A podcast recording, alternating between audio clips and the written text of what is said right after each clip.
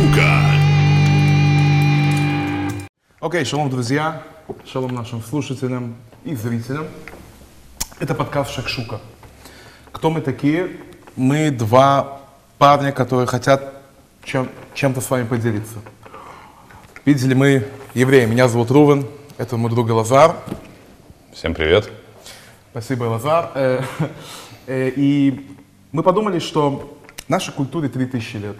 И за 3000 лет мы много что пережили и много чего интересного узнали, накопили. И мы бы хотели с вами этим поделиться. Первая тема, которую мы выбрали, это образование. Одна из причин это потому, что образование это что-то, что нас постоянно окружает, и меня, и Лазара. А во-вторых, то, что меня, в принципе, подтолкнуло на идею создания подкаста, это было мое желание немножко повысить свое образование.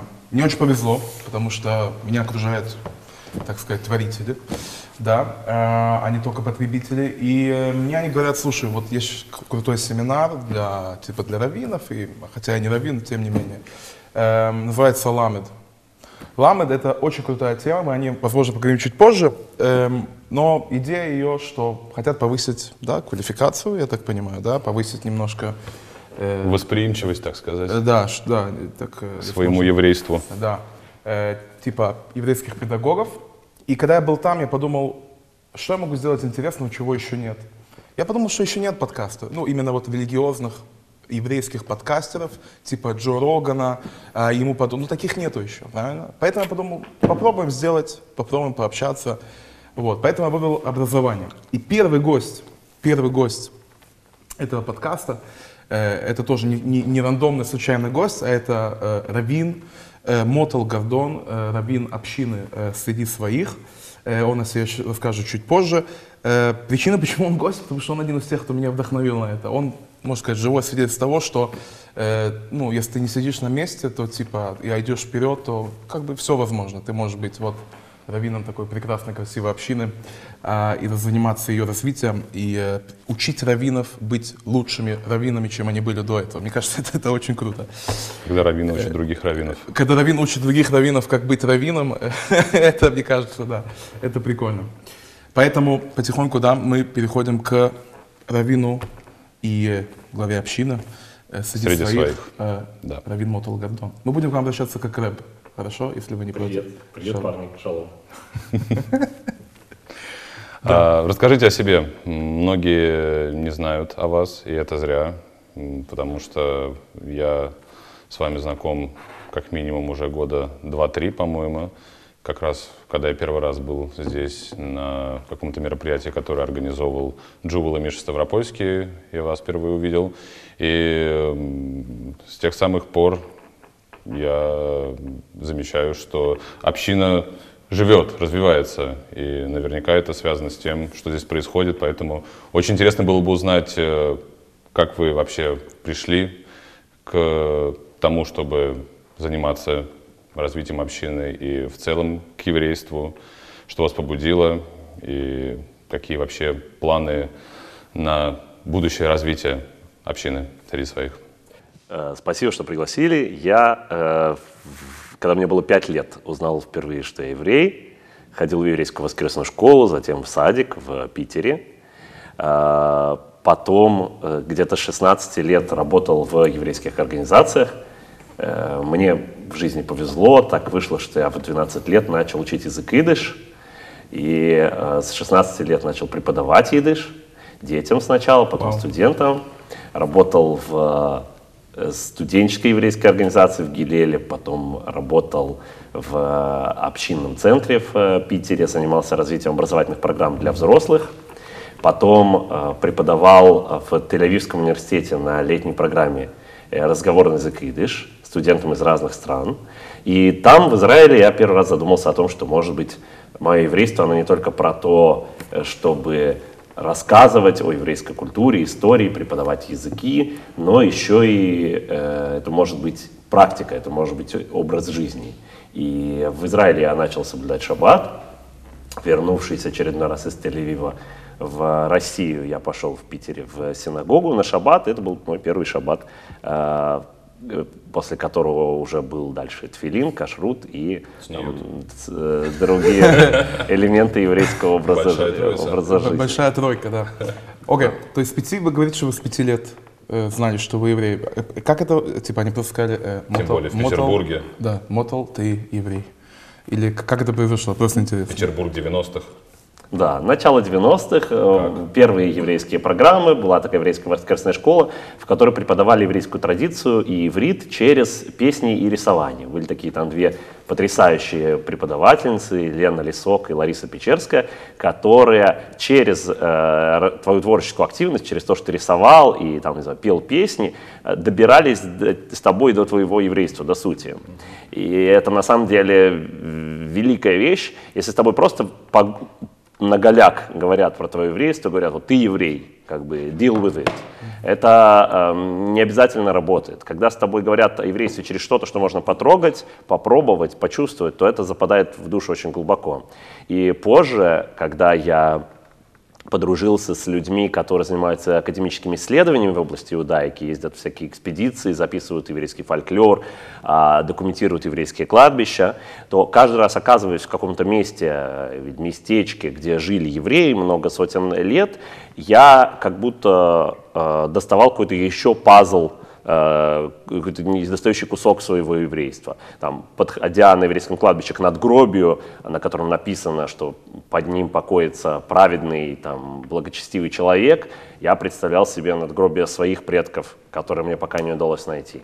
Общаясь с бабушкой, которая рассказывает рецепт вареников из Черновцов 1937 года, я думал о варениках своих прабабушек, которые мне не довелось попробовать. И таким образом, мое еврейство, оно постепенно на протяжении детства и юности как бы складывалось из вот этих кусков, которые удавалось услышать, где-то увидеть, попробовать.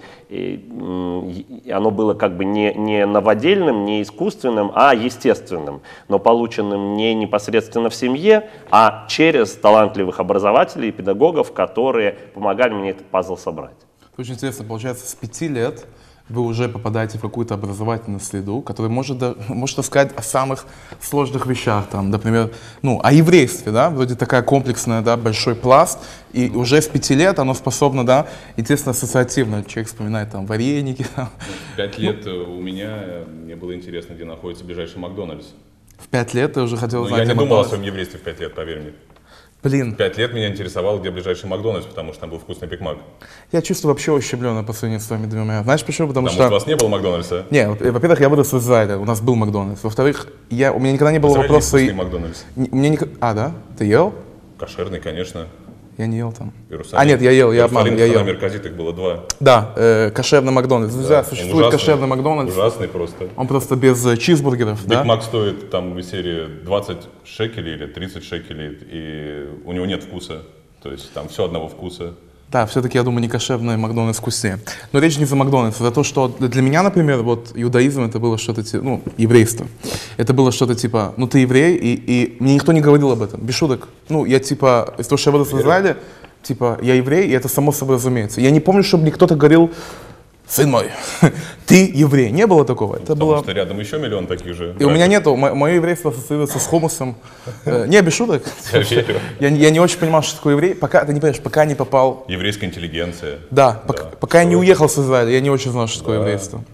И в школе об этом, в израильских школах, ну не знаю, мы обсуждали историю евреев, но не в каком-то религиозном контексте. Типа образование государства и так далее. Там мандаты всякие. Прикольно. Вот, мне интересно, если ты изучал иврит, то, получается, идиш ты выучил самостоятельно, и почему идиш? Как бы это же мертвый язык. Зачем он тебе? Со мной это получилось относительно случайно, настолько, насколько вообще что-то случайно в этом мире. Тогда в этой первой воскресной школе было очень много песен на идише.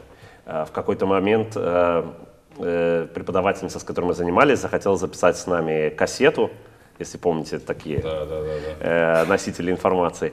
И кассету с песнями. Попросила нас вспомнить, сколько мы знаем разных песен, потому что она не вела учет. И оказалось, что к 8 годам я знал 112 песен на идише. Да. И не знал язык. Вот, мог артикулировать все эти песни четко, правильно, знаете, как в хоре поют, там говорят тебе, спой, вот тебе текст. русскими буквами. Да.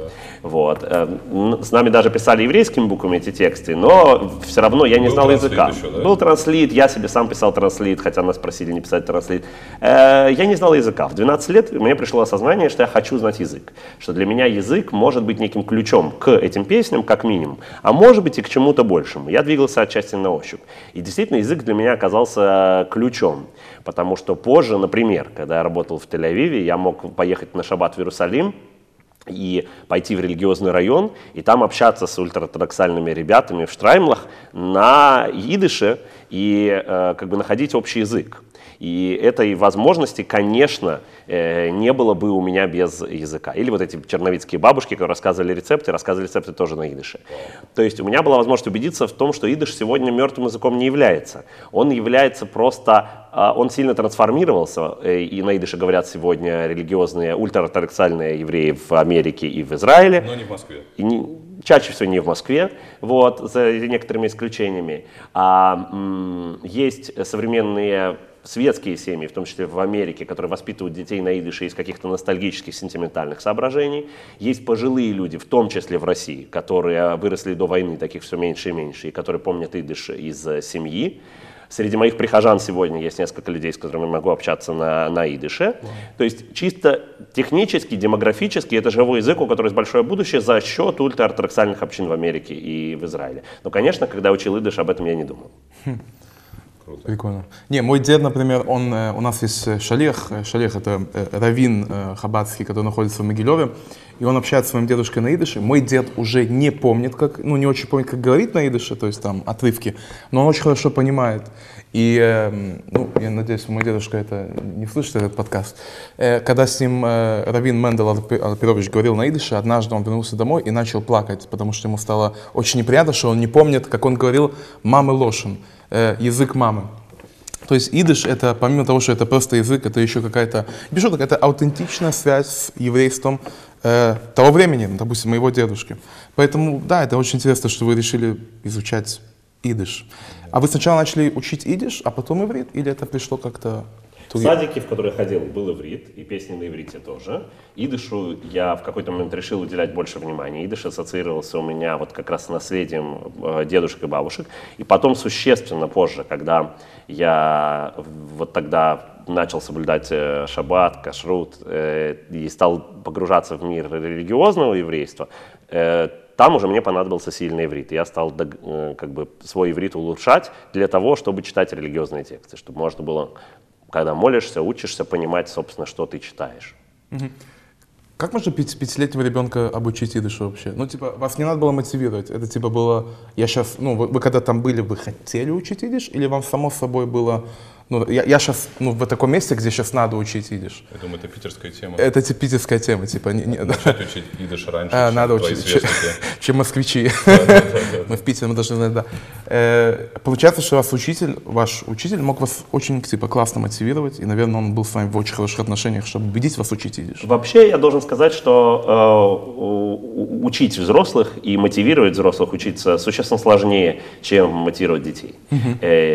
Если у ребенка есть какая-то понятная, интересная задача, то он бросается на нее со всем энтузиазмом. И если родители и педагоги не мешают ребенку учиться, то он может достигнуть колоссальных успехов в очень разном возрасте, в чем угодно. Мои успехи совсем не были выдающимися, но мне то, что мы изучали, то, с чем мы знакомились, было реально интересно. И единственное, что меня беспокоило, это существует ли это все на самом деле. У меня был страх, что на самом деле это придуманный язык. В 5 лет у меня был страх, что идиш это придуманный язык, который наша преподавательница придумала, вот, и я не знал, как это можно проверить. Интернета еще не было. Ну, то есть интернет существовал у военных, там, ну, у каких-то крупных корпорациях, но 92 год у питерского ребенка нету интернета, нет способа как-то понятным образом проверить, что идиш существует. По телевизору, по радио его нету. В газетах его нету, в журналах его нету. Вот. И, существенно, позже, как бы окончательно убедившись в том, что все это не придумано, я, в общем, вздохнул с облегчением. Это вы можете, просто это очень рациональный страх. Я слышал, я видел в новостях, в Белорусском государственном университете был преподаватель китайского, который не знал китайский. То есть он преподавал там несколько месяцев, и ученики, я говорю, это, кстати, очень интересно, это про образование, когда приходит к тебе ученик, он же полностью, ну, он оголен, он ничего не знает.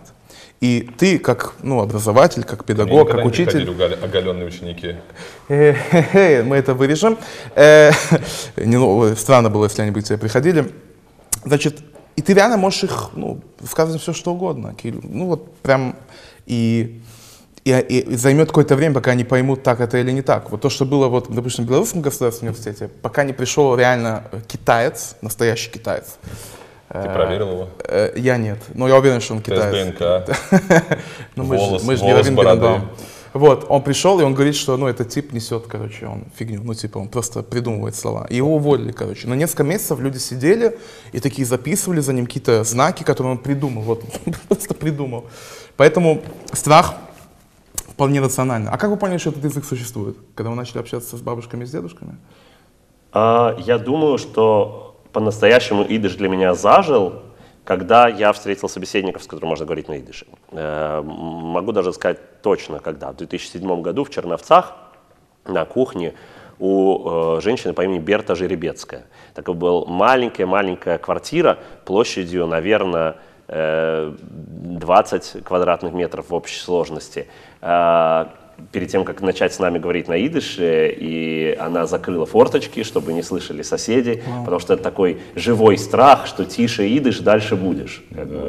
И когда ты сидишь напротив человека, который этим идишем, он как бы дышит, он через этот идиш дает свое еврейство. Я позже прочитал такой комикс, замечательную графическую новеллу Арта Шпигельмана «Маус». Она переведена сейчас на русский.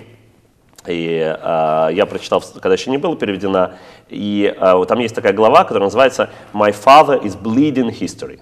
«Мой папа истекает историей, как кровью». Вот. И это то же самое, что идиш, носители идиша, люди, которые выросли с этим языком до Второй мировой войны, они как бы этим идишем кровоточат. И ты сталкиваешься с чем-то настолько живым и горячим, по сравнению с чем любая еврейская жизнь, которую я мог встретить там, в конце 90-х, в начале 2000-х, в середине 2000-х, в Питере, она не шла ни в какое сравнение. Потому что вся еврейская жизнь, которую я видел, я понимал, что она как бы новодельная, она заново воссозданная, она не наследует напрямую той или иной традиции. Оказавшись, например, в Черновцах в 2007 году, ты чувствовал, что вот перед тобой человек, для которого это не просто непридуманное, не просто не привезенное из-за рубежа Израиля и Америки, а для которого это и есть исконное и настоящее, и даже частично утерянное. И она смотрела на меня так, как я смотрел на нее. Для нее я был человеком с другой планеты. Внезапно человеком, который в 2007 году молодой, хочет учить идиш, хочет, не знаю, чтобы его дети знали хотя бы пару слов на этом языке и так далее, который внезапно, это потерянный внук. Она была для меня потерянной бабушкой, а я для нее был потерянным внуком. И в этом смысле это был честный обмен впечатлениями, честный обмен опытом. Мы были нужны друг другу. Тот самый взгляд Берты. Внучок, внучек. Окей, нет, это очень классно. Мне пишу, это, во-первых, просто, что интересно, вот как педагог, он дает нам очень живые картинки. Вот когда он говорит, да. Я вижу это. Да. Я представляю себе бабушку, я представляю ее взгляд. Да. Да, такой немножко... Хотя ни разу никто из нас не был в Черновцах, я так предположу. Не, мы общались с бабушками, да, но мы ни разу не были в Черновцах. Да, в бабушках в Черновцах. Мы еще ни разу не общались. Вот. Окей, это очень интересно. Я хотел бы немножко отойти от идиша, больше в сторону того, чем вы занимаетесь сегодня. Я так понимаю, что мы с вами в основном встречаемся на разных семинарах образовательных, и я постоянно вижу только одного Мотла. Мотл — вещатель образования. Просто вот человек, который излучает образование постоянно. И иногда мне даже кажется, что вы не выходите с этого образа. Вот когда и почему вы решили заниматься тем, чем вы занимаетесь сегодня, образованием? Мне сложно вспомнить какой-то один момент, который был бы моментом решения заниматься именно образованием. Более того, я бы не сказал, что то, чем я занимаюсь, это образование. Я думаю, что то, чем я занимаюсь сегодня, последние годы, это работа и общение с евреями. Работа и общение с евреями про их еврейство.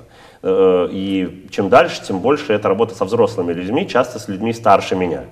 большая часть моих прихожан, они в возрасте от 30 до 50, мне сейчас 32, то есть существенная часть моих прихожан, они старше меня, и мы говорим про свое еврейство. Я про свое, они про свое, иногда наоборот. И эти разговоры про еврейство, они действительно иногда содержат какую-то образовательную составляющую. То есть если у меня есть какие-то знания, которыми я могу поделиться и которые кому-то нужны, то я им и дальше делюсь. Но это всегда прежде всего общение, прежде всего коммуникация. И я где-то, ну вот через год после того, как сделал обрезание, оказался в Москве, приехал к другу в гости и пошел в кошерную шоколадницу. Тогда на Садовом конце. Да, кольца, еще было тогда, да. Да, была кошерная шоколадница, там были на стенках какие-то росписи, шагала, были еврейские книжки на полках. И внезапно к моему столику подходит человек, которого я знаю по работе в системе еврейского образования, с которым мы вместе работали, преподавали что-то на каком-то семинаре. Я был там в роли просто, ну, я был в роли преподавателя там хасидских нигунов, еврейской традиционной музыки, а он был в роли раввина, который проводил шаббат. Это был Мойше Рохлин. Коллега, друг, он подошел к столу и говорит: смотри, я вижу, что с тобой происходят какие-то изменения. Я говорю: да, вот тут кипа, какая-то растительность на лице, в общем, какие-то симптомы человека, который нашел свое еврейство, его религиозную сторону, традиционную. Да, это у вас что, иудаизм? Вот, я говорю: да. Он говорит: отлично, у меня есть проект, в который я хотел бы тебя пригласить преподавать. Я попал в образовательный проект для старшеклассников, которых готовили быть вожатыми мадрихами в лагерях и шабатонах в своих школах. То есть ученики школ Оравнерных, еврейских школ в СНГ, вожатские навыки для того, чтобы они могли обеспечивать досуг для своих же соучеников. Проект финансировался фондом «Авихай». Вот, и моя роль была в том, чтобы приехать провести пару мастер-классов по хасидским нигунам, рассказать про историю культуры евреев Восточной Европы. Вот. И после этого семинара был такой момент, мы общались с заказчиком, в данном случае с Мойше, как прошло, что получилось, что не получилось. Он говорит: ну, на самом деле, тебе же на самом деле, скорее всего, более-менее все равно, что преподавать. Ты готов читать лекцию на любую тему, которую ты знаешь. Я не задавал себе такого вопроса, подумал: наверное, да. Он говорит: отлично, будем еще вместе работать. И так, позже, когда появились проекты НРДЖУ, с развитием проекта Евростарс, я стал на них преподавать именно по этому принципу, что если в программу того или иного семинара, программу того или иного образовательного проекта входит та или иная тема, на которую я что-то знаю, и я готов рассказать так, чтобы слушателям было интересно, то я прихожу и рассказываю.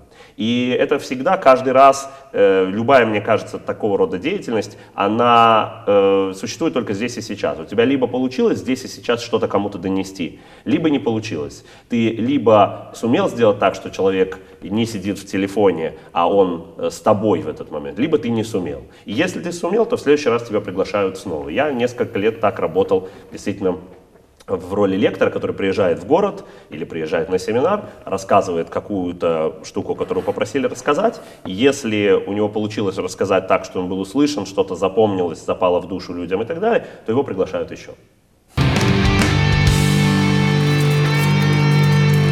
Шакшука. Я хотел бы поинтересоваться, насколько музыка, да, поскольку я понимаю, все-таки хасидские нигуны связаны с музыкой, и ваше хобби, я так понимаю, это тоже музыка, наверное, да? Присутствует в вашей жизни в настоящий момент, поскольку, например, для меня путь в еврейство во многом был связан именно с музыкой, как звуком в целом, так и в целом восприятием этого мира, вот именно через звуки. Я думаю, что у каждого человека есть свой путь к Творцу, к пониманию какой-то части Творца, к еврейству. Вот. И насколько сейчас музыка, и, если там, можно сказать, традиционная или, может, нетрадиционная еврейская музыка присутствует в вашей жизни? Для меня музыка была и остается одним из самых важных ключей к своему еврейству, и более того, ключей к самому себе в принципе. Я попал первый раз в 13 лет на фестиваль клезмерской музыки в Питере, затем был на таких фестивалях в Америке, в Канаде, в Израиле. И клезмерская музыка, традиционная музыка евреев Восточной Европы до сих пор то, что заставляет мои ноги танцевать в любой ситуации. Именно мажор? Нет, не обязательно. Это может быть хора, может быть минор. Вот. Танец — это не обязательно веселье. Хасидский нигун, как форма медитации, как форма какой-то коллективной практики религиозной или не обязательно религиозно нагруженной. До сих пор для меня важный жанр. Я несколько месяцев назад начал вести телеграм-канал про нигуны, в котором стараюсь выкладывать по одному нигуну в месяц с какими-то своими комментариями. Ну, с переменным успехом. Веду иногда мастер-классы по нигунам. Для меня музыка — это важная часть молитвы и чтения Торы, потому что и то — это музыкально наполненные ритуалы, и они были бы совсем другими без этой музыкальной составляющей. Музыкой труднее обмануть, мне кажется, чем речью. Моя работа очень много связана с речью, и речь, любая коммуникативная практика, когда ты кому-то что-то рассказываешь, что-то, может быть, даже продаешь, пытаешься в чем-то убедить человека, твой слушатель постоянно должен проверять тебя на вшивость, он должен постоянно быть начеку, не пытаются ли здесь мной как-то сманипулировать, обмануть и так далее. Музыка, она, с одной стороны, самый сильный изменитель сознания. С другой стороны, музыкой труднее обмануть. Музыка, она, поскольку говорит с тобой на каком-то уровне, который выше речи, вот, то она либо попадает в тебя, либо не попадает. Это либо твое, либо не твое. Поэтому, там, не знаю, в моем подростковом возрасте в школе мы делили своих и чужих вот по музыке. Кто что слушает, да? Алисты, рэперы. Алиса, рэперы, панки, значки, концерты, кассеты. Это не случайно, потому что это один из самых четких индикаторов, как понять, это твой человек или не твой. Если вы слушаете одну и ту же музыку, очень похоже, скорее всего, что вам... Чувствуете этот мир примерно так. Похожим образом вы будете еще какие-то вещи хотеть делать вместе. И поэтому, да, для меня и одним из способов исследования своего еврейства и одним из способов передачи еврейства остается музыка. Когда у нас появился первый ребенок, то мы с первых дней стали петь ему колыбельные на идыше. Вау. Это, то есть мы видим, что это очень интересно. Получается, что, допустим, наш образовательный процесс именно в нашей культуре, он очень сильно интегрирован с музыкой. Вот вы лично говорили много раз, что для вас даже язык через музыку был, в принципе-то, и обучен, да?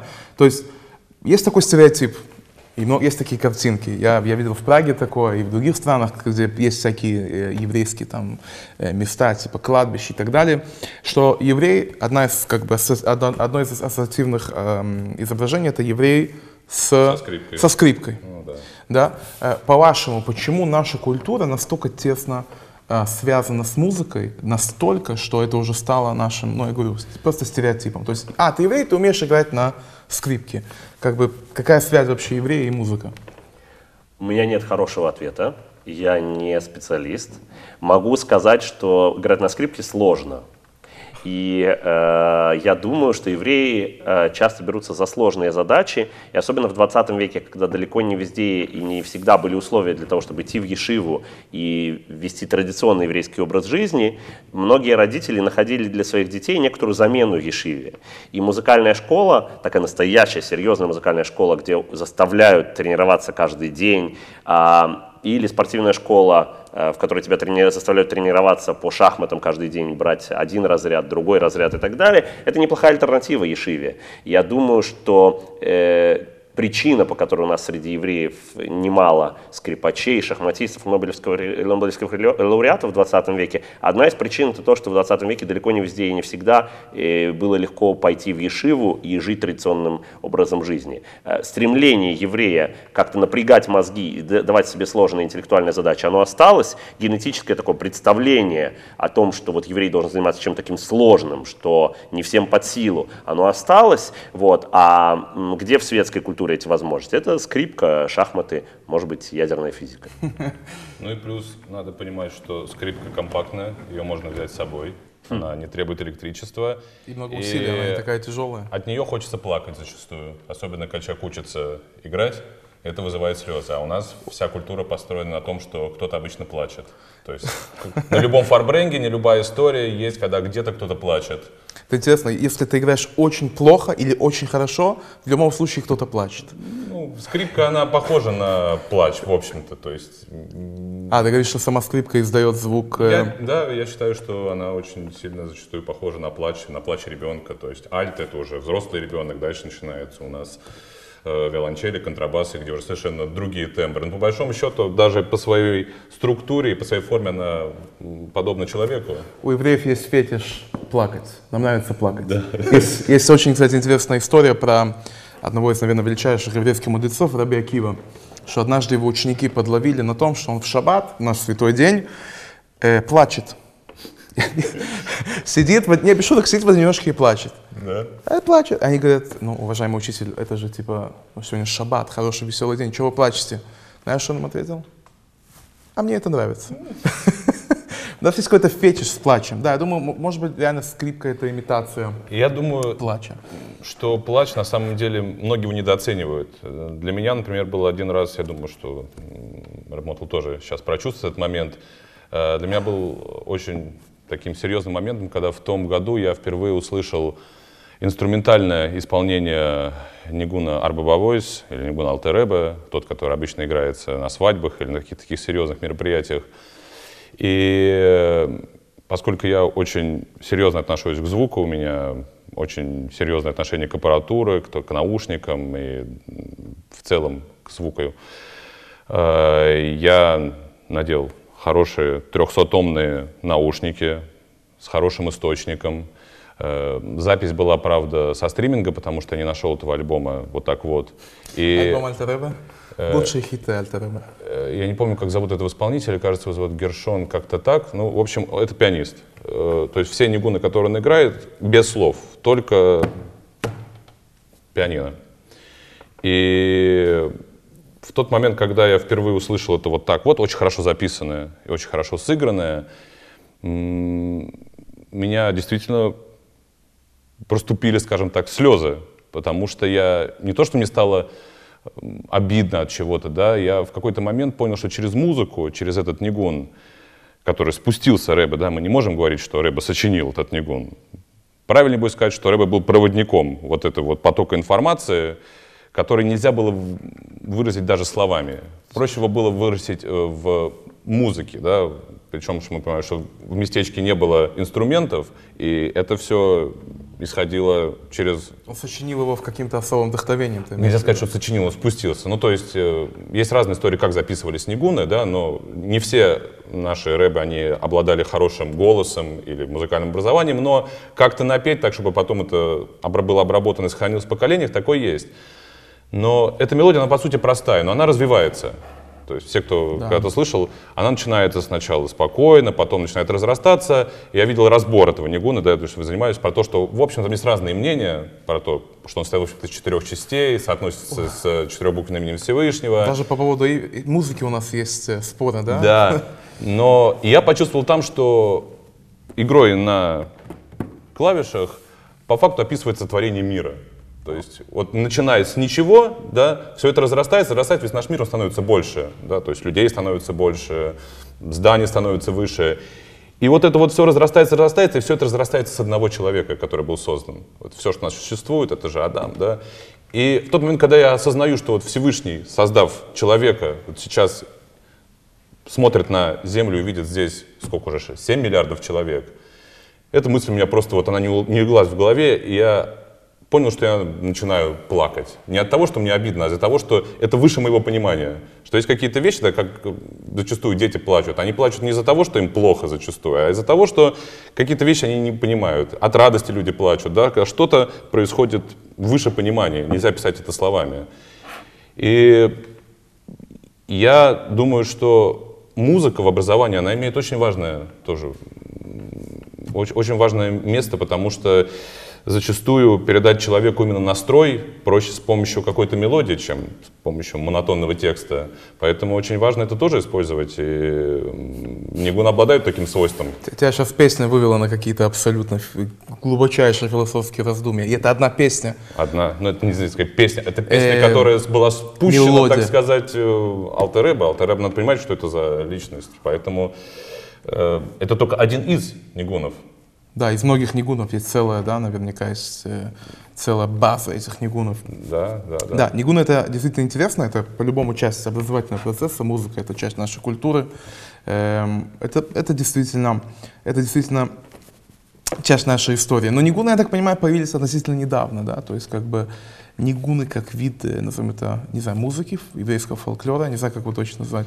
Появились... Скорее, это медитация, я бы назвал бы ее. Наша еврейская медитация? Да. Типа как шаолинские монахи? Ну, смотри, мы, конечно, немного сейчас уходим от темы, но просто мне это интересно, я читал на эту тему тоже литературу, с детства интересовался. Идея в том, что раньше, когда не было электричества, а электричество у нас появилось чуть больше, чем 100 лет назад, на самом деле. Это когда Эдисон украл ее у Теслы, да? Ну, вся эта история, да. Людям надо было как-то развлекаться. Все знаем, да. Солнце зашло, все, что у тебя осталось, это костер. Ты собираешься около костра. Ты собираешься около костра со своими родственниками, друзьями. И не факт, что у вас есть даже музыкальные инструменты, потому что их надо тоже изобрести. Почему мы дадим шафар? Потому что это самый простой музыкальный инструмент. Вот у нас лежит, тебе нужен просто баран, его рог, и, в общем-то, у тебя получается возможность дудеть. Да. Но представим, что его еще тоже не изобрели. То есть все когда-то появилось первым. У людей остается их голос. Голос — это самый древний и самый сильный музыкальный инструмент. Его сложнее всего записать. Угу. Для этого нужны очень хорошие микрофоны. И люди собирались около костра, как я себе это представляю, да? И начинали напевать какие-то мелодии. Музыка спускается, да? Как возникает мысль, ученые не могут сказать. Как возникает музыка, точно так же, непонятно, где она генерируется. Как-то появляется и начинается напевать мелодия. Когда люди в течение даже минуты повторяют одну и ту же ноту, они входят в состояние транса. Это и есть медитация. Угу. И я думаю, что нигуны как способ еврейской медитации, поскольку у нас же всегда надо понимать, можем ли мы делать то, что делают остальные, да? Разрешено ли нам, да? А вдруг, так сказать, источник того, от чего мы черпаем свое вдохновление, он нечист, да? И еврейские нигуны, мне кажется, это был как раз своего рода, ну, как раскрытие источников, да, как мы говорим в раскрытии источников хасидизма, да, что мы, грубо говоря, перешли от черно-белого кино к цветному. Да. И вот мы, кроме того, чтобы читать Талмуд, читать Тору, мы можем сказать, передать какую-то идею в формате нескольких нот. Ведь большинство своих нигуна, они построены из нескольких нот. Там их немного. И многие, не то, что я там большой какой-то музыкальный критик, но это довольно... Сейчас только что у меня не было проблем. Я знаю, что это немножко примитивно. Это либо на повышение, на понижение, да, то есть довольно, ну, именно ходы самого нигуна. Хотя не то, что я слышал бы все нигуны, я слышал и очень сложные нигуны. Но я знаю, что их мало. Ну, то есть я немного таких слушал. И более того, многие из них не музыкальны. То есть любой человек, который занимается музыкой... Ты имеешь в виду, они не соответствуют какому-то формату? С точки зрения классической гармонии, да, они нелогичны, да, то есть ты понимаешь, что здесь надо было сделать переход в полтона. Да. Вдруг идет на повышение, хотя... Ответ очень простой. Нигуны приходят от Всевышнего. Логика Всевышнего от нашей отличается. Окей, хорошо. Нигуны это очень классно, и, пожалуй, мы бы поговорили бы о нигунах дольше, потому что нигуны это классно. Можно много рассказывать, да. Но больше нас волнует, наверное, образование. Подписывайтесь на телеграм про нигуны. Нигуны. Как называется ваш канал? Ссылка в описании. Ссылка в описании. А как называется ваш канал? Называется The Nigun Cellar. Нигунный погребок. Отлично, мне нравится название. Что такое погребок? Погребок. Что такое погребок? Это там, где хранят разные напитки, например, винные бочки. Пока не изобрели холодильник. Окей. Был погребок. Окей. Неловко. Хорошо. Значит, я так понимаю, что ваше образование, уже с 5 лет вы находились в каких-то, называется, образовательной среде, да, можно так сказать. И в 16 лет вы начали, я так понимаю, уже сам преподавать, правильно? Да. А вот вам не было вот немножко, типа, нервно, что вот 16 лет вы преподаете? Или для вас это было, типа, я хочу преподавать? А ребята сидят в аудитории постарше. Да, это было легко или это было некое усилие? Это почему-то было органично, я сам не знаю почему. Видимо, потому что на самом деле к 16 годам ты уже много сталкиваешься с людьми, которые преподают. И это, более того, это одна из профессий, про которую ты, скорее всего, знаешь больше всего. Потому что в садике с тобой работают воспитатели, потом в школе с тобой работают преподаватели. Ты видел уже много разных преподавателей, ты видел уже много разных преподавательских стилей. Сколько ты видел к 16 годам токарей, фрезеровщиков, там, поваров, а преподавателей ты видел много. Поэтому у меня было интуитивное представление, как я хочу преподавать, и также у меня было желание, эгоистическое в том числе, чтобы таких, как я, было больше. То есть я знал, вот то, что я начал преподавать, я же начал преподавать идиш. Да, и к этому моменту я как-то знал идиш, мог на нем объясниться. У меня было эгоистическое желание, чтобы были еще какие-то такие люди. Вот. И ребята, которым я преподавал, это было 3 группы, от там, 3 до где-то 15 лет. То есть первые мои 3 группы, они были действительно младше меня, потом уже я действительно преподавал людям, которые старше. Это были люди, с которыми мне очень хотелось делиться знаниями, очень хотелось их заразить.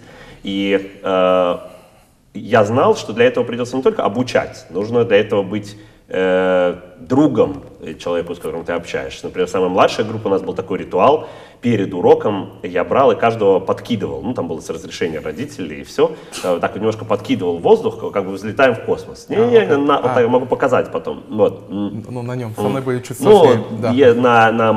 На каком-то модели, который согласится.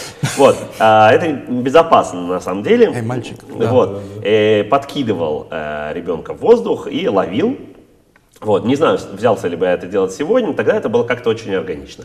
И человек, который тебя подкидывает в воздух, меня тоже подкидывали. У меня был преподаватель в этой воскресной школе, Игорь Печерский, который нас ничего не вел, но на переменах он мог подкинуть в воздух или как-то тебя взять на руки, раскрутить там в стороны. И вот это телесное, на самом деле, тактильное воздействие, оно очень важное. То есть ты начинаешь доверять педагогу, который может тебя просто взять за руку, обнять.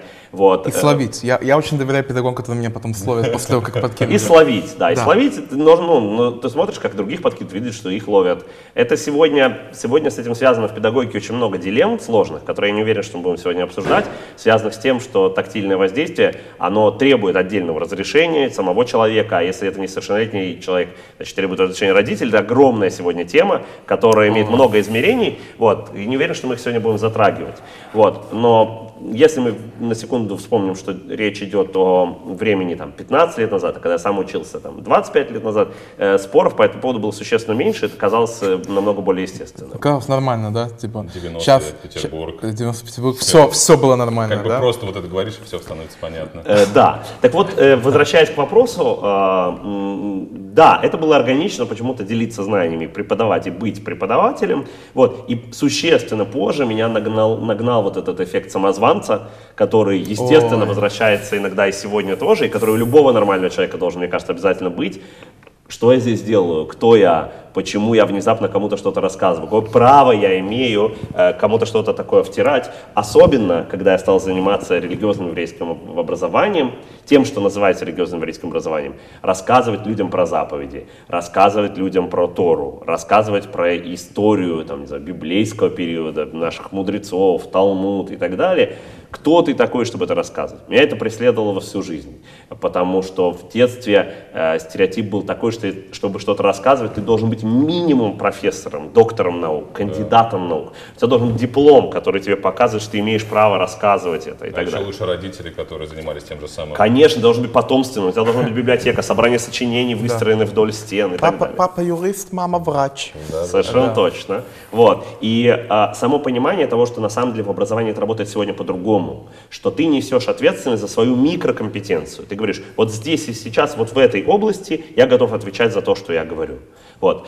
Завтра, возможно, то, что я говорю, уже перестанет быть актуальным, мир меняется, появляется новая информация, но здесь и сейчас для этой конкретной аудитории, по этой конкретной теме я готов отвечать за ценность информации. Ко мне далеко не сразу пришло, через много попыток повышения своей квалификации, получения формального образования и так далее, пришло понимание, что актуально только то, что ты рассказываешь здесь и сейчас, и важны не регалии и, так сказать, титулы, а важны знания и способность их донести. Есть знания, есть способность их донести, есть разговор.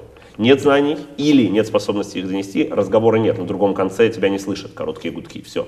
Это очень реальный подход. Рамбам говорил в одном из своих трудов, Маймонид, что надо слушать правду от того, кто ее говорит. Поэтому он мог с легкостью в свои святые текста принимать такие мнения, как таких людей, как Аристотель. Несмотря на то, что он не является каким-то именно еврейским мыслителем, тем не менее, то, что он говорил, это было, ну, по мнению Рамбама, Маймонида правильно. Поэтому он как бы, ну, для него это не было чуждо. Маймонид ориентировался еще на слова царя Шломо, про то, что царя Соломона, да. Учиться нужно у всех, но при этом нужно уметь отделять зерна от плевел.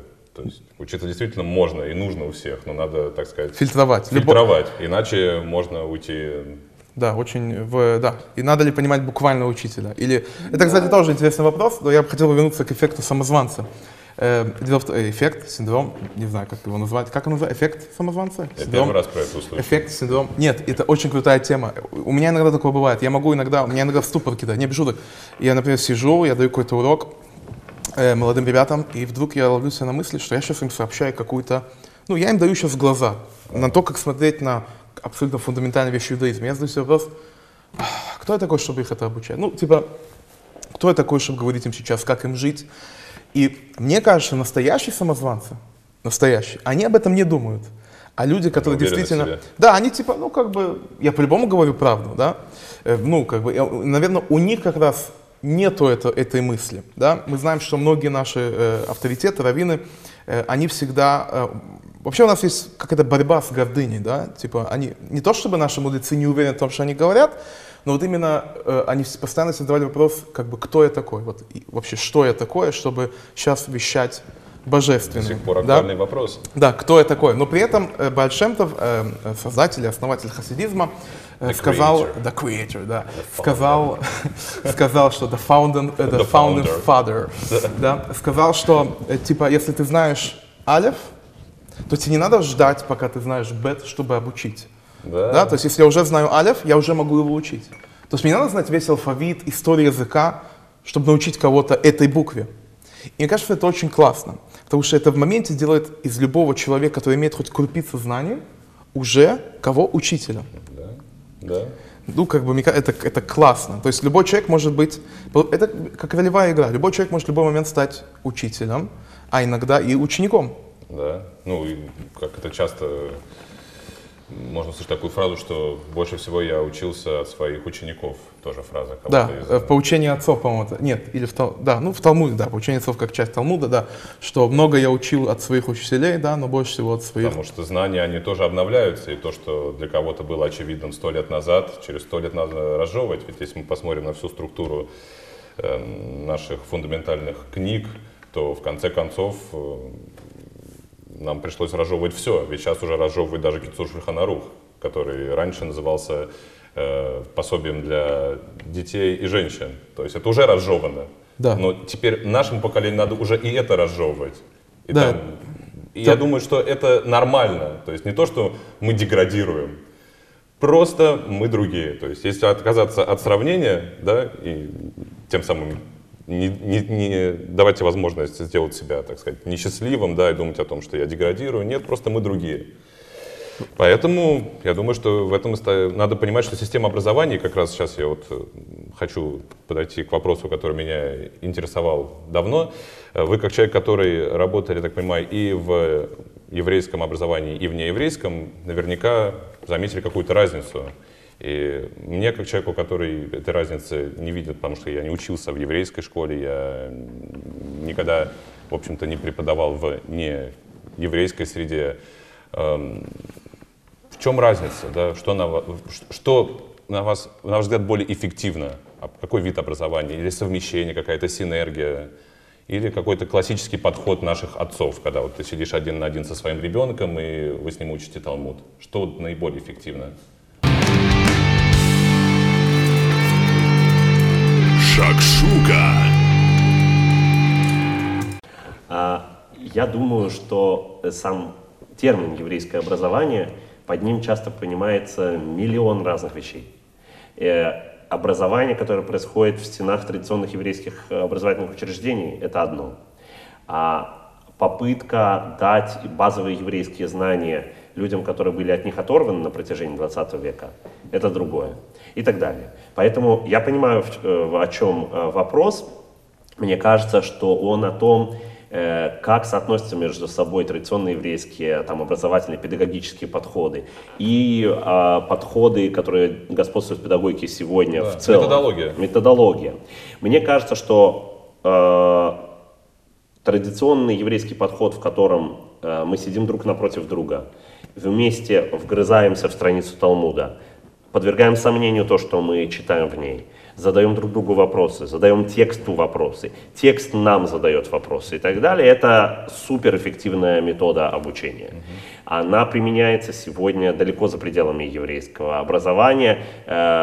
Более того, она применяется сегодня в коммерческих компаниях, на стратегических сессиях, когда люди подвергают сомнению ту или иную постановку задачи. Они говорят: окей, мы хотим сделать вот это. Или пользователи просят от нас вот такую фичу. Или вот у нас написано в миссии вот такое. А что это на самом деле значит? И задают себе много раз вопросы, почему, зачем и так далее. Чисто талмудический подход к информации. Мне кажется, это очень эффективно. С другой стороны, мне кажется, что нам, конечно, нужно, занимаясь еврейским образованием, по возможности использовать все, что только доступно нам из современных инструментов. И когда у тебя есть ученик, и ты ему преподаешь, не знаю, Кицур Шульхан Арух, мне кажется, это преподавать Кицур Шульхан Арух — это само по себе достаточно архаичная постановка задачи.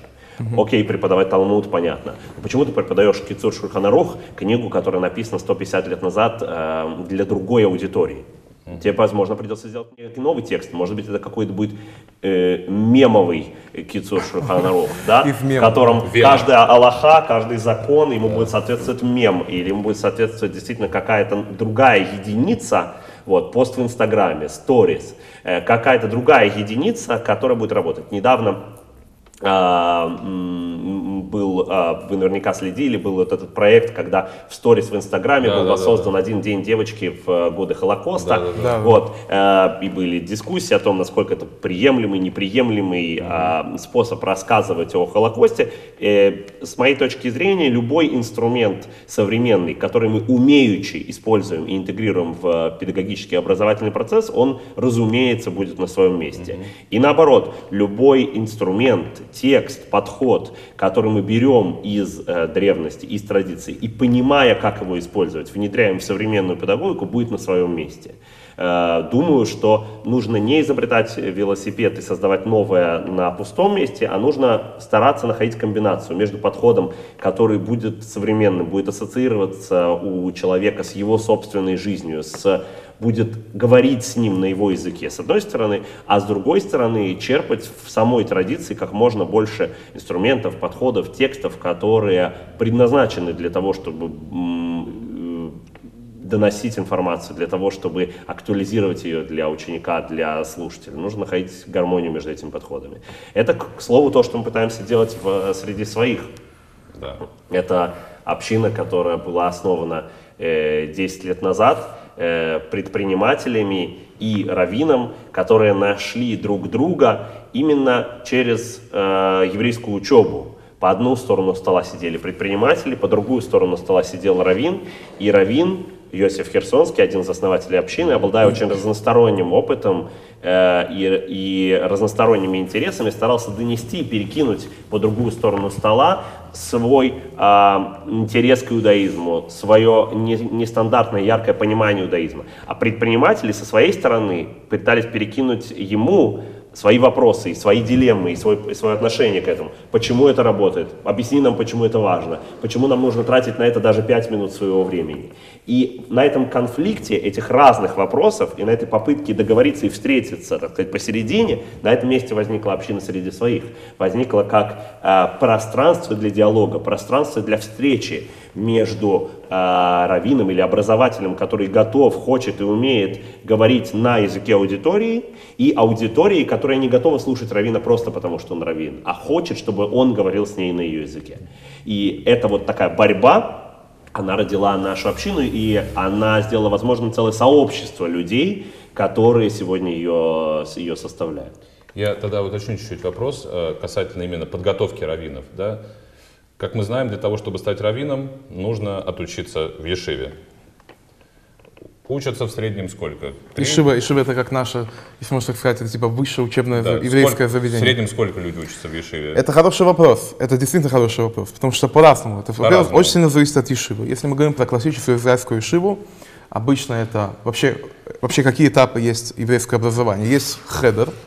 Хедер — это еврейский детский сад, можно так сказать, да, еврейская начальная школа. Да, а ешива Ктана, малая ешива, это место, куда уже приходят дети после бар-мицва обычно, после еврейского совершеннолетия. Там они учатся после до... 13 лет. Да, они потом учатся до 16 лет примерно, да. 16-17, потом они поступают в ешиву. И дальше все зависит от того, как они женятся. Ну, я имею в виду, если они женятся 21... То есть не от их знаний интеллектуального уровня, от того, как быстро они женятся? Ну, нет, есть формально, ты учишься в ешиве 3, по-моему, или 4 года, то есть где-то вот 21-22, там, может, 5 лет, в зависимости от того, когда ты поступил в ешиву. Вообще, у нас есть руководство, с какого возраста человек, в принципе, готов к изучению одной из наших самых сложных книг, Талмуд. Это 18. 18 лет — это к Талмуду. И обычно поступает в ешиву где-то 17-18 лет и учится там 3-4 года, то есть 21-22, потом естественным, можно сказать, преобразованием у такого ученика это свадьба, то есть он женится, и потом у него есть дальше возможность повышения квалификации, это колель, это где уже учатся женатые евреи, которые учились в ешиве. Да. Ну, смотри, я правильно понимаю, что процесс сдачи экзаменов на раввина подразумевает то, что ты готовишь какие-то законы, то есть, грубо говоря, как юрист специализируется в какой-то сфере, уголовной, административной, да, гражданской, также раввин выбирает, в какой сфере он хочет работать. И, грубо говоря, насколько я знаю, многие раввины сдают на законы мясного с молочным, да, то есть это... Это является первой ступенью, да, это... Таровес, это... То есть ты сдаешь эту дисциплину, получаешь смеху, что ты раввин, и где-то внизу приписка... По каким вопросам. Да. Дальше в реальности ты можешь с этим дипломом поступить на работу, стать раввин какой-то общины, и в целом никто не будет знать по какой-то дисциплине раввин. Да? Ты просто раввин, потому что есть смеха. Но те, кто хотят, так сказать, повысить... свой дан, да, получить там черный пояс, да? Черный пояс, да. Они сдают еще какие-то дисциплины, да, там, да. Имущественные споры, там, они знают. Насколько мне известно, самый, типа, вот, крутой, вот именно черный пояс, черно-белый пояс, да. Это Ихаль Шломо, я не знаю, как точно перевести, Зал Соломона, вот, это, типа, это значит, что человек, он, в принципе, знает весь тур, то есть весь Шулхан Арух, то есть всю назовем это, практическую часть иудаизма человек овладел, и это как бы высший пилотаж, и обычно именно такие люди, они потом имеют право становиться даянами. Даян — это еврейский судья, да, это как бы высший пилотаж. Обычно все большие раввины, они при этом еще были даянами. И также приписано, например, пишут рав, даян или даян, раввин, это как бы высший пилотаж, да. Соответственно, из того, что я знаю, находясь в ешиве, там обычно рош ешива — это как раз тот самый даян, правильно? Рош ешива, я не знаю, все ли глава ешивы, да, они даяны, но по-простому это все зависит от того, какое это учебное заведение. Например, если мы говорим про ешиву вот по 17 лет, не все рош ешивы при этом даяны. Вообще рош ешива, глава ешивы — это тоже очень интересная отдельная тема. По-простому это человек, который занимается... не знаю, вдохновением и именно образовательной частью молодых ребят, которые сейчас только определяются, так сказать, они хотят потом продолжать эту классическую ешивское образование, или они хотят вот закончить, пожениться и пойти работать. Так вот, насколько я понимаю, что в ешивах нет такого направления, как подготовка преподавателей. Педагогов. Педагогов, да. И люди, которые выпускаются из ешивы, они становятся раввинами, да. Как я понимаю, практически все, если не все. Но далеко не факт, что каждый из них будет отличным педагогом именно с точки зрения преподавателя, да, то есть психологически понимать, как работать с человеком, как управлять аудиторией, вообще вот эти вот холодные аудитории, горячие аудитории, там сложные слушатели, все вот эти вот вещи, которые обычно приобретаются в классической педагогике, да, все эти знания. Насколько я замечаю, что в именно вот еврейском образовании неформальном, да, будь то какие-то там курсы по типу СТАРС или даже внутриобщинные, зачастую это люди, которые просто чувствуют это. Кому-то это нравится, кого-то получается лучше, у кого-то хуже. Но неужели не более эффективно будет просто включить такую дисциплину в классическое образование? Ведь выделить пару часов для того, чтобы просто молодых раввинов учить тому, как общаться с аудиторией. Ведь их работа в будущем — это как раз распространять Тору. Кому? Молодежи. Наверное, не старичкам.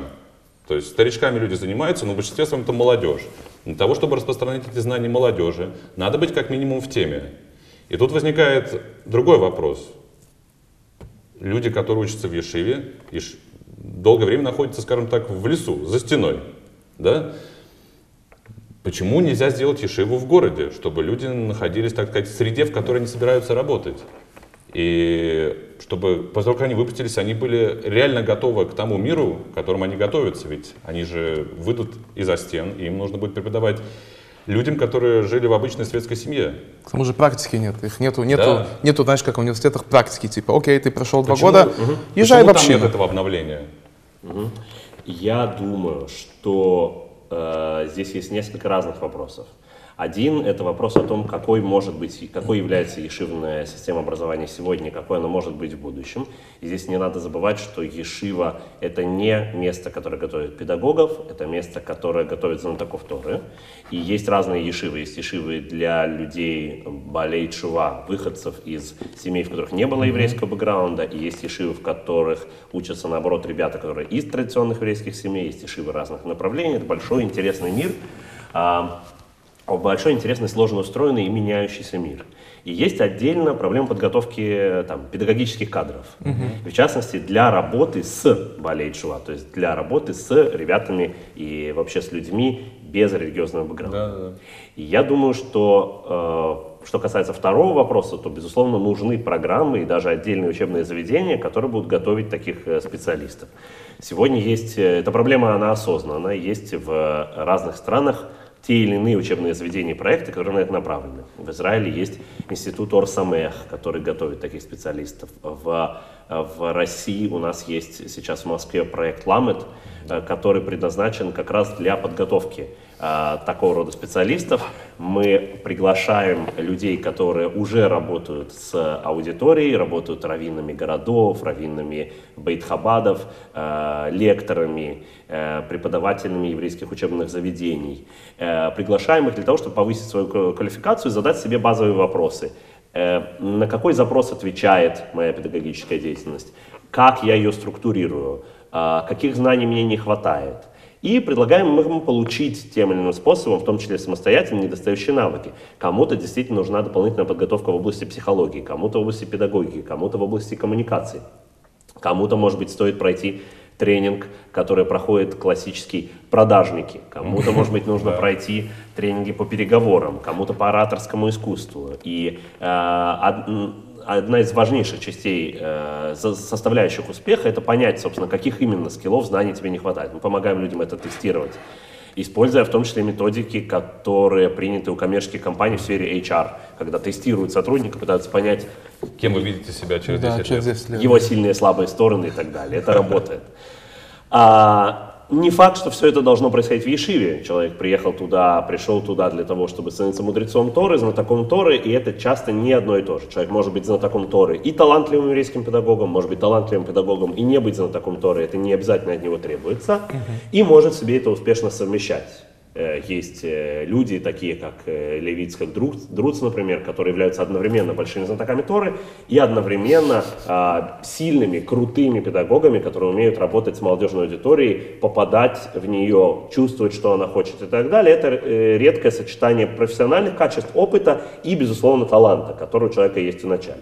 Поэтому, отвечая на этот вопрос, я бы сказал, что точно нужны системы, которые позволяют людям повышать свою квалификацию, адаптироваться под существующую реальность, узнавать о ней больше и готовиться к этому, но нужны и те, и те.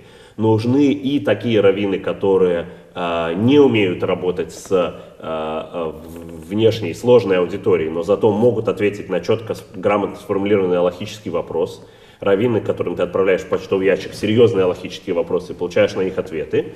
И нужны и те, которые не в состоянии на такие алахические вопросы ответить, но при этом по базовым вопросам могут разложить, нарисовать тебе инфографику, написать смешной твит, записать короткий ролик для Инстаграма и в сторис и так далее. И это разные специалисты, это большой-большой спектр, на самом деле, профессий внутри профессий, специальностей внутри специальностей, задач внутри одной большой задачи. И если еврейская община будет развиваться такими темпами, как сейчас, если работа с разными аудиториями будет вестись не менее профессионально, чем сейчас, и новые будут появляться учебные заведения, то со временем, думаю, что будут возможности для подготовки специалистов по всем этим узким областям. И будут реже встречаться люди, которые умеют одинаково хорошо во все эти жанры. И это, я думаю, нормально. Так же, как в таких областях, как, например, маркетинг. Раньше, еще 10 лет назад, ты мог себе представить человека, который является специалистом по маркетингу. И вот он тебе разные вещи умеет делать одинаково хорошо. Сегодня это абсолютно разные все специальности. Кто-то умеет делать customer development и общаться с потенциальными потребителями, понимать, что им надо. Кто-то умеет рисовать какую-то карту того, как будет развиваться дальше продукт и так далее. У разных людей разные специальности, и универсальные специалисты, их будет всегда меньше, они будут, возможно, более востребованы, но не каждый должен становиться универсальным специалистом. Окей, по-моему, да. Шакшука. Так почему москвичи не идут в ешивы, почему москвичи не хотят преподавать? Почему в большинстве своем люди, которые занимаются либо учебой в ешиве, они приезжают откуда-то издалека, либо те люди, которые уже преподают, они приезжают еще более издалека. И у тех, скажем так, возникает своего рода недопонимание даже на уровне языка, потому что русский язык не у всех родной, у кого-то родной английский, у кого-то иврит, у кого-то украинский. И получается так, что какие-то серьезные вещи зачастую не доходят до человека, потому что языковой барьер мешает в том смысле, что ты не воспринимаешь человека всерьез. Отлично. Отличный вопрос. Легальной еврейской жизни в Москве в этом году исполнилось 30 лет. Она существует с 1989 года. Угу. А все, что было до этого, это было подпольно или полуподпольно. Соответственно, мы находимся на рынке, мы находимся в ситуации, в которой очень многие вещи мы еще на самом деле не умеем делать. И некоторые решения, они временные. Например, если бы в начале 90-х сюда не приехало бы несколько людей, которые не знали русского, начали заниматься еврейским образованием с колес так, как умели и так, как могли, то сегодня мы бы не видели расцвета еврейского образования и не видели бы русскоязычных уже педагогов, в том числе молодых, которые работают с аудиторией. С чего-то надо было начинать. Это будет постепенно меняться. У людей, которые тогда приехали и тогда не знали русского языка, сегодня выросли дети, которые прекрасно говорят на русском языке и там, не знаю, в городе Краснодаре сейчас работает раввином Менахем Мендел Лазар, человек, который вырос в России, и хотя его родители приехали в Россию после ешивы молодыми ребятами в начале 90-х, сам он с точки зрения знания русского языка, знания русской ментальности, не сильно отличается от своего ровесника, выросшего в Москве в русскоязычной семье. И он может общаться со своей аудиторией на одном языке. Дайте время, пройдет еще немного времени, у него тоже вырастут дети, они будут еще больше адаптированы к местным реалиям. Это процесс, который идет медленнее, может быть, чем некоторым бы хотелось. На самом деле он идет достаточно быстро. Поэтому пока сама задача еврейского образования в русскоязычном поле и в Москве в частности, она будет актуальна, будут появляться все новые и новые ее формы, будут появляться новые YouTube-каналы, телеграм-каналы, Instagram-аккаунты, будут появляться какие-то деятели, которые не обязательно позиционируют себя как педагоги, будут появляться инстаграм-раввины, рэп-раввины, будут появляться самые разные формы еврейской жизни, и в том числе очень неожиданные. Это зависит исключительно от нас самих, это зависит от нашего осознания того, чего не хватает, что нужно, что мы хотим делать. И, например, здесь, среди своих, мы много экспериментируем с образовательными форматами, ищем время, место, человека, который может быть интересен еврею в Москве сегодня. Мы находимся в Хамовниках, рядом офис Яндекса. Мы регулярно задаем себе вопрос, что мы можем сделать такого, чтобы человек, какой-нибудь синьор, разработчик из Яндекса, завтра пришел на лекцию по Торе. Какой она должна быть для этого? Она должна транслироваться в интернете или нет? На каком она должна быть языке? Коды в Торе? Коды в Торе. Да. Где мы? Или наоборот, как бы не коды в Торе, а наоборот что-то простое, понятное и логичное. Где мы в этом, как бы кому мы и как сегодня, в 2019 году, должны доносить информацию. И я уверен, что все так или иначе себе этот вопрос задают, находят разные ответы. И те форматы, которые сегодня могут кому-то казаться архаичными, они на самом деле востребованы, просто востребованы определенными целевыми аудиториями.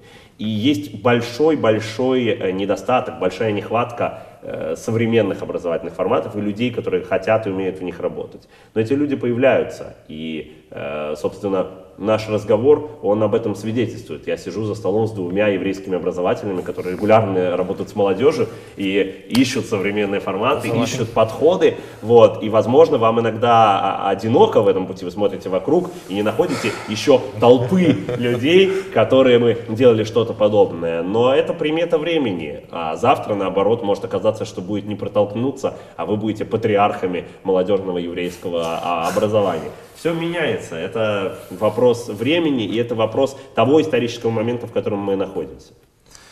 Все, это типа, ну, как бы, мы будем патриархами, короче. То есть мы будем... Даже если не будем, главное, чтобы... Не, будем, куда мы денемся. Такой вопрос. Пару практичных советов. Вот нас смотрит какой-то парень, ему 15-16 лет, и он такой слушает это все. Привет, Кирилл. Он все это слушает и такой, это все круто, но вот что мне делать? Вот без шуток, вот я сейчас не знаю, какую мне профессию выбрать, я не знаю, как мне выбрать учителя. Ведь, например, сегодня очень сильно вообще восстали, как будто из-под камней, из-под каких-то эти всякие тренеры, коучеры, я не знаю, как их обозвать. Да. Я ненавижу вообще все, что касается коучинга. Мне кажется, это просто каучсерфинг. Мне кажется, это все типа, потому что люди перестали быть учителями. То есть пропал вот этот вот наставничество пропало, и теперь людям приходится слушать типов в Ютубе или на каких-то больших конференциях, которые говорят, эй, встань и работай, или что-то в таком... То же самое в медицине, как бы. Есть много сфер, которые должны делать человека лучше. Да. Но любую из этих сфер можно сделать бизнесом.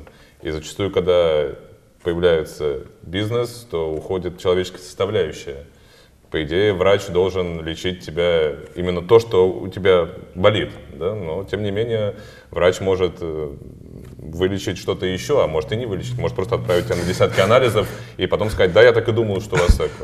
Есть много историй, то же самое, я думаю, с образованием, ведь я думаю, что каждый из молодых ребят, которые там нас смотрят или смотрят в целом YouTube, он может получить образование через тот же YouTube. То есть та же самая физика, например, гораздо лучше приходит в человека, когда ты смотришь ролик на YouTube, чем когда тебе на доске рисует мелом физик в школе. То есть не все преподаватели настолько хорошо могут преподать такие сложные вещи. Проще воспринимать их картинкой, да, за 11 минут ты можешь отлично понять, как работает, например, гравитация, или наоборот усомниться в том, что она существует. Да? В школе ты будешь сидеть на уроке как минимум 45 минут, и не факт, что тебе будет интересно. Я про то, что в целом люди, которые, мне кажется, ходят на коучинги, именно не те, кто занимается коучингом, а те, кто приходят на своего рода тренинги, это те люди, которым, значит, своего рода нравится учиться, становиться лучше. То есть это тот же самый вопрос, который мы говорили про то, что если ты выучил алиф, можешь ли ты преподавать? Да? Есть люди, которые считают, что они могут преподавать только тогда, когда они выучат весь алфавит. Okay. Можно ходить на тренинги, и в конце концов ты будешь разбираться во всех областях. Да? Но вопрос, станешь ли ты от этого как бы лучше, сможешь ли ты это передавать? Ведь ты, в принципе, уже, находясь на начальном этапе, можешь что-то отдавать людям. Я имею в виду, что оно, типа, это все классно. Я имею в виду, что они появились относительно недавно, я об этом говорю. Потому что это бизнес, это хороший бизнес. Нет, бизнес — это хорошо, мы за бизнес, деньги — это классно. Да, деньги — это хорошо. Я про то, что, ну, это появилось относительно недавно, и они встали везде. Вот Тед Робинсон. Ты можешь себе представить, что на большом билборде показывали типа, который учит тебя жизни. Ты хочешь сказать, что почему у нас нет такого, грубо говоря, еврея, который был бы уровня Тони Роббинса и собирал бы олимпийский для того, чтобы у нас такой есть. Интересный вопрос о Валахе, да? У нас такой есть. Кто? Ицхак Пинтасевич. Ицхак, мы тебя любим, возьми меня на работу. Вот, он очень классный. Я про него не говорю, потому что он красиво балансирует между еврейством, скажем, и вот классическим коучингом, если такое вообще существует. Да. Но я имею в виду, что они... топ-3, насколько я знаю. То есть он не знаю. Топ-3, по мнению кого? Вот, не суть, не знаю. Но, да, речь не об этом. Типа коучеры появились, я думаю, потому что у людей просто пропали вот эти вдохновители, вот эти учителя, которые хотели тебя, ну, которые толкали тебя на какие-то подвиги, на какие-то... Ну, то, что учителя не вдохновляют, это факт, да? Так я говорю, и поэтому появились, типа, появился какой-то человек, который говорит мне, делает какие-то шаги, что-то ломать, преодолевать. Когда-то, вот, если уже говорить, допустим, про то же советское образование, к которому я, правда, не имею никакого отношения, но я сужу по своим родителям, они очень эрудированы. Они очень начитаны, они очень любят читать. И каждый, вот я могу спросить, допустим, своих родителей, они знают поименно практически всех своих учителей. И они могут рассказать, они, может, даже не помнят, о чем они с ними, допустим, что именно они им преподавали. Они сейчас не вспомнят, там, 22 сентября, какой был урок с математичкой, но они могут вспомнить какие-то действительно вдохновляющие истории, как они их ругали или толкали на какие-то, ну, без шуток, образовательные подвиги, давай их назовем так. Я тоже могу вспомнить, но там нечем хвалиться. Мне скорее стыдно про то, как я относился к учителям в школе. То есть я их не уважал, в этом проблема. Жесть. И сейчас это, насколько я знаю, обостряется. Ты говоришь про дисциплину в классе? Когда-то было больше дисциплины. Про понятие, понимаешь, то есть в идеале, да, человек-судья, скажем, да, это тоже очень важный момент, который в нашем обществе зачастую замыливается, но в идеале судья, который выносит приговор человеку, особенно по уголовным делам, это должен быть суперпрофессионал. Ну, конечно. Это должен быть профессионал такого уровня, который осознает, что от его решение зависит будущее человека. Человеку свойственно ошибаться, да? К примеру, в США, да, есть очень популярные YouTube-каналы, где прям вот записаны процессы, да? Там, да. Они, там мировой судья, но там показано, какой логикой он пользуется для того, чтобы вынести решение. Вплоть до того, что он зачастую проявляет милосердие, когда приходит женщина и говорит о том, что у нее нету $300, чтобы заплатить штраф за парковку, да, у нее есть только 50, и судья ей говорит из серии: я отменяю вообще штраф, потому что я не оставлю женщину без денег.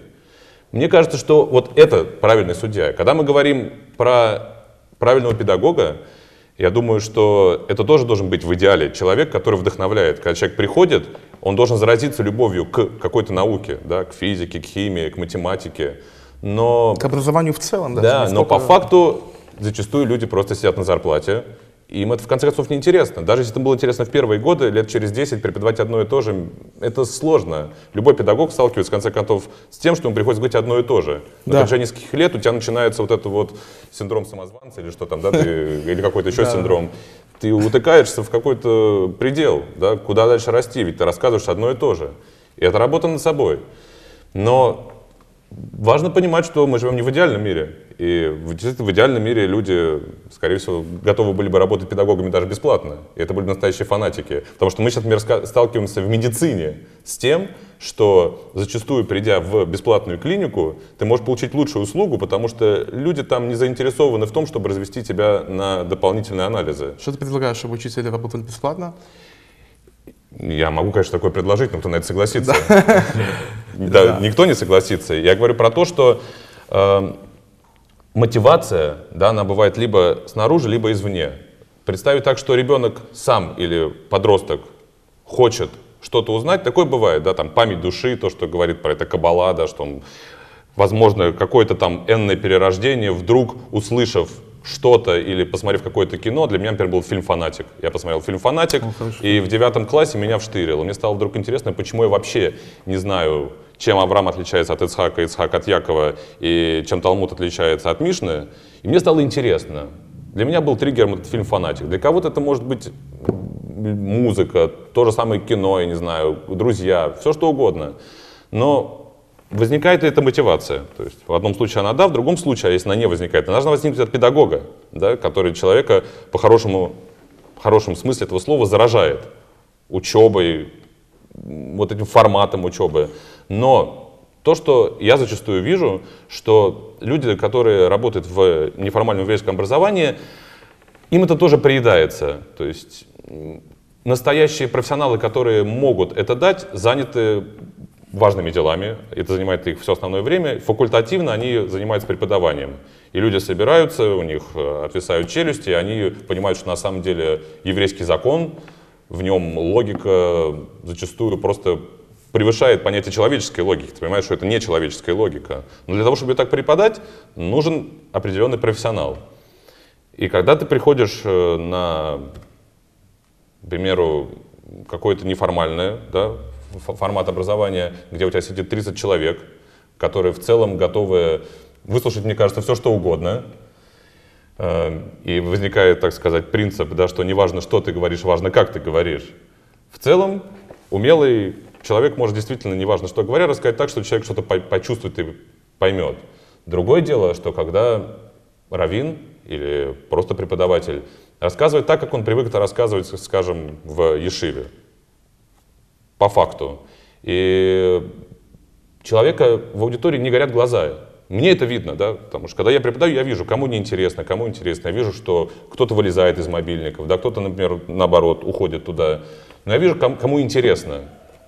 Но зачастую вот мне интересно, вот, что делать с теми людьми, которыми неинтересно. Ведь по большому счету с ними надо работать гораздо больше, чем с другими, потому что те, они, возможно, сами по себе. И моя ли это вина при этом? Но я имею в виду, если сидит студент в телефоне, а я сделал все при этом. Ну, то есть я даю, может, лучшую лекцию, я там танцую на ушах. А ему неинтересно. Да. Это я виноват или это... Где вот...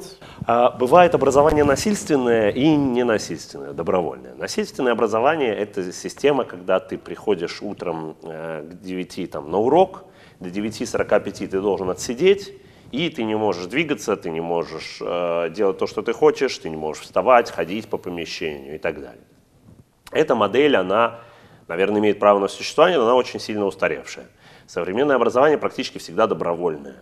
Ты можешь сидеть на полу, ты можешь вставать, ты можешь выходить, ты находишься в помещении, потому что ты хочешь в нем находиться. Mm-hmm. Соответственно, приходя в аудиторию, начинающий педагог должен всегда понимать, его аудитория находится здесь добровольно или нет. И если она находится не добровольно, например, ей сказали, отсидите эти 45 минут, и мы дадим вам конфету, то тогда, ну, уже заведомо говорить об интересе немного сложнее, потому что мотивация создается не самим образовательным процессом, а неким внешним фактором. И если сверх этого тебе еще удастся что-то интересное рассказать, это здорово. Намного более здоровая ситуация, когда люди пришли только потому, что им интересна тема и или лектор, и или какой-то аспект темы, лектор, или они интересны сами друг другу, и они хотят друг с другом обсудить эту тему. Тогда, конечно, работа с интересом, она понятная, ты должен найти тему, форму подачи, угол зрения какой-то, который дает возможность увидеть предмет под интересным углом. Например, в еврейской традиции есть такое понятие «птихта». Это у тебя есть ближний текст и дальний текст. Текст, который ты разбираешь, ближний текст, через какой-то другой текст, который называется «дальний текст», который выступает как бы оптикой, при помощи которой ты смотришь на этот самый ближний текст. И посмотрев через правильную оптику, ты можешь увидеть нечто, что до этого тебе не было видно. И для разных учеников нужно искать разный дальний текст. Например, у нас в общине был недавно урок, на котором Ури Гершович, философ, один из участников проекта по переводу Талмуда на русский язык, разбирал тексты рэпера Оксимирона. Вот. Методом тем же самым, которым он разбирает талмудические тексты. Пришла очень интересная аудитория, молодая, активная, и он оправдал ее ожидания. Оказалось, что Ури, который за 2 недели до этой лекции впервые познакомился с творчеством Оксимирона, по моей просьбе, смог найти в его творчестве некие пласты, которые до этого не были видны слушателям, просто как слушателям, или даже как людям, которые знакомы с текстами, другими его текстами, текстами других рэперов, именно в силу своей талмудической оптики. Если у тебя есть аудитория, и ты хочешь ее заинтересовать, то дальше у тебя есть всегда большой спектр возможностей, как сделать так, чтобы аудитории было интересно. При условии, что аудитория находится на месте добровольно, при условии, что она на самом деле хочет с тобой быть и готова дать тебе кредит доверия длиной в 1 минуту. Дальше уже в течение этой минуты аудитория принимает решение, быть ли с тобой следующую минуту и так далее. Вот. Ага. Это самая честная ситуация. Тогда по твоему опыту, насколько эффективно допускать к работе с молодежью раввинов, которые осознанно находятся вне темы, то есть не ходят в кино, не читают обычную литературу, не смотрят YouTube, не пользуются Телеграмом, Инстаграмом. Насколько эффективно такие люди могут преподавать что-либо молодежи? Очень эффективно могут преподавать при одном условии, что у тебя есть, опять-таки, некий дальний текст, в данном случае это может быть человек, при помощи которого ты работаешь с вот этим ближним текстом, а именно раввином. То есть раввин выступает своего рода информантом.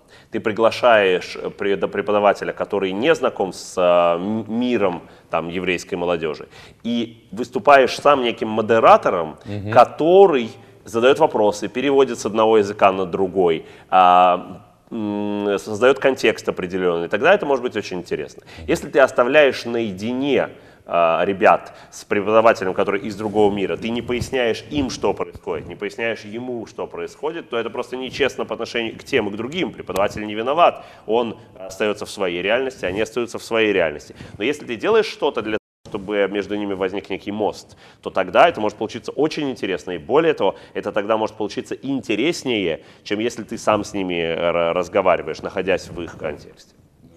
У меня вопрос, потому что мне очень нравится, вы очень прям вдохновленно говорите об образовании, вы прям горите этим. Кто вас вообще вот вдохновил на то, чем вы, или вообще есть ли такой человек? Ну, у меня было в детстве 3 педагога, которыми я до сих пор очень сильно восхищаюсь, и я с тех пор встречал еще немало очень талантливых людей, и стараюсь у всех учиться. 3 вот этих педагога — это Лариса Печерская, которая преподавала нам еврейскую традицию и язык через песни. Это была ее собственная авторская методика, она ее разработала. Это в Петербурге, когда мне было 5 лет. Потом в 12 лет у меня был преподаватель по программированию, покойный теперь уже Виктор Валентинович Зверев, работник Политехнического университета, который преподавал нам программирование настолько простым, доступным языком, настолько как-то по-домашнему, что это становилось очень просто, понятно, снимал какие-то барьеры, которые могут возникать у человека, который работает с такой областью, как программирование. И 3-й такой человек — это мой учитель математики Максим Яковлевич Протусевич. Сейчас он работает директором той школы, в которой я учился, 239-й школы математической. Он находил для каждой темы какой-то способ в нее войти, который был неожиданным. Мне особенно запомнился урок, на котором он объяснял разницу между вектором и направленным отрезком. Значит, вектор — это класс направленных отрезков, а направленный отрезок — это некий одиночный объект. И Максим Яковлевич взял тетрадку моего соседа по парте Антона Бойченко, на которой был нарисован слон. И пошел по классу, показывал каждому ученику эту тетрадку и спрашивал, что это. Человек смотрел на тетрадку и говорил, это слон. Окей, говорил Максим Яковлевич, подходил к следующему и спросил, что это? Он говорил, это слон. Ну, некоторые люди пытались что-то там ответить, это серый слон, это индийский слон и так далее. Ну, все говорили, это слон. Значит, наконец он дошел до нашей парты, мы сидели последними, спрашивает меня, я говорю, что это слон. Моего соседа Антона Бойченко, он тоже что-то умное такое ответил, примерно в том же духе. Он говорит, это слон. Максим Яковлевич говорит, нет, это изображение слона. И вектор, и направленный отрезок — это изображение, отображение вектора на плоскости. И ты это запоминал на всю жизнь. Ты можешь дальше говорить все, что угодно. Ты можешь говорить, ой, это что это за занудство, ну это же все-таки слон, ну что за казуистика, что за холастика и так далее. Но ты должен признать, ты запоминал это на всю жизнь. Это был первый урок математики в 9 классе, и ты запоминаешь. Я с тех пор не так часто пользовался этим знанием вообще, что вектор — это класс направленных отрезков. Но сама идея, что вектор — это класс, а направленный отрезок — это представитель класса, ты запоминал навсегда. Слон — это живой, реальный трехмерный объект, который где-то там в Африке когда-то жил, или в Индии его кто-то сфотографировал, а то, что ты видишь перед собой, это ни в коем случае не слон, это изображение слона. И мне кажется, вообще в педагогике, если попробовать этим сейчас воспользоваться как метафорой, это часто нужно понимать, ты имеешь дело со слоном или с изображением слона. Перед тобой как бы сам объект или некое его отображение на ту или иную плоскость. Вот. И часто мы имеем дело не с там, не знаю, Раби Акивой, а мы имеем дело с человеком, который читал в книге про человека, который как-то истолковал то, что когда-то понял Раби Акива. Вот мы на таком обычном расстоянии с Раби Акивой. И одна из задач педагога — это столкнуть тебя, дать тебе через изображение со слона увидеть самого этого самого слона. Дать тебе возможность законнектиться с Раби Акивой, почувствовать себя с ним за одним столом, почувствовать, что объект изучения, он не мертвый и не плоский, он живой, он объемный, его здесь и сейчас можно потрогать, и более того, можно даже на него воздействовать, можно даже его изменить. Да, меня сейчас слова Реб Мотла навели на мысль, которую я хотел поделиться с нашими слушателями. Такой лайфхак. Попробуйте как-нибудь посмотреть кино или почитать книгу, представляя себя с той стороны, со стороны человека, который это создает, то есть либо со стороны писателя, автора книги, либо со стороны режиссера. Это совершенно другое ощущение. Как он снимался. Да, то есть картинку. Ты смотришь, когда обычно ты смотришь на что-то, ты смотришь это с этой стороны, да, но ведь там тоже есть что-то. Смотреть не как потребитель. Да, а как творец. Это очень интересная методика, которая, во-первых, развивает воображение, во-вторых, понимая, как мыслит автор и что он закладывает глубже, ты начинаешь понимать суть текста немного глубже. Вот. Это, мне кажется, очень как раз связано с тем, что сказал Реб Мотл. Мы поняли примерно, ну я понял, по крайней мере, примерно какие задачи и какая роль у преподавателя. Помимо того, что он должен дать материал, да, он еще должен вдохновлять. Вот человек сейчас нам озвучил какую-то реально... Изображение слона. Да, а ученика какие задачи? Это же ответственность, но она должна быть обоюдной. Ты не можешь быть, типа, учитель, все, а я буду сидеть. И какая ответственность у ученика? Роль ученика намного более сложная, чем роль у учителя. Реальное твое обучение начинается в тот момент, когда ты понимаешь, что вообще учиться — это твоя ответственность. Ребенок чаще всего этого не понимает. Поэтому ребенка мы чаще всего рассматриваем как объект, чтобы его как-то надо увлечь, там, развлечь и так далее. Хотя на самом деле ребенок — это субъект образовательного процесса. Чем раньше он это понимает, тем больше он может пользы извлечь. Твое реальное обучение начинается в тот момент, когда ты сам начинаешь учиться. В этом смысле честный подход к образованию, что никого ничему по большому счету невозможно научить. Можно создать условия для того, чтобы человек научился. Как с лекарствами. То есть лекарства не лечат, в общем-то, да, они заставляют иммунную систему просто делать так, чтобы она уничтожала какие-то бактерии. Дают возможность триггеры. Твоему же собственному организму сделать то, что он должен сделать. Да. Здесь то же самое. Правильный образовательный процесс дает возможность тебе самому пройти свой обучающий процесс так, как ты его должен пройти, и выстроить его. Желательно даже выстроить самому этот обучающий процесс так, как ты хочешь его выстроить. Поэтому человек, который учится, должен для себя понять, что он хочет выучить, для чего, каким образом и у кого. И преподаватель он должен выбирать осознанно. В этом смысле совет ученику, который находится на уроке у того самого преподавателя, которого ты рисовал чуть выше, вот который как-то неинтересно рассказывает, или не увлекает, или не коннектится с тобой и так далее. Будучи абсолютным профессионалом. Будучи, безусловно, вполне возможно, абсолютным профессионалом, совет заключается в том, чтобы принять для себя решение, почему я следующую минуту планирую находиться на этом уроке. Почему я считаю, что я должен продолжать здесь находиться. И вполне возможно найти для себя те или иные причины. И если не найти, то выйти и искать дальше, и искать себе учителя. Как говорит нам Мишна, «Аселыха раву кнелыха хавер». Найди, сделай себе учителя и приобрети себе друга. Друзья не падают с неба, учителя не падают с неба. Твоя собственная задача — учителя себе найти и сделать его. Теперь надо все обдумать, надо все переварить. И что с этим делать? И спасибо вам, нашим зрителям. Подписываемся, я не знаю, что там, лайки и так далее. Все внизу. Запись попадет скоро в наш подкаст-канал на Apple, на iTunes и так далее. В общем, следите за нами. И ниже не забудьте написать, какие бы темы вас бы интересовали в дальнейшем, что вы хотели узнать из нашей культуры, о нас, о наших взглядах. Спасибо, с вами Шакшука. Всего доброго. Спасибо, парни. Было интересно.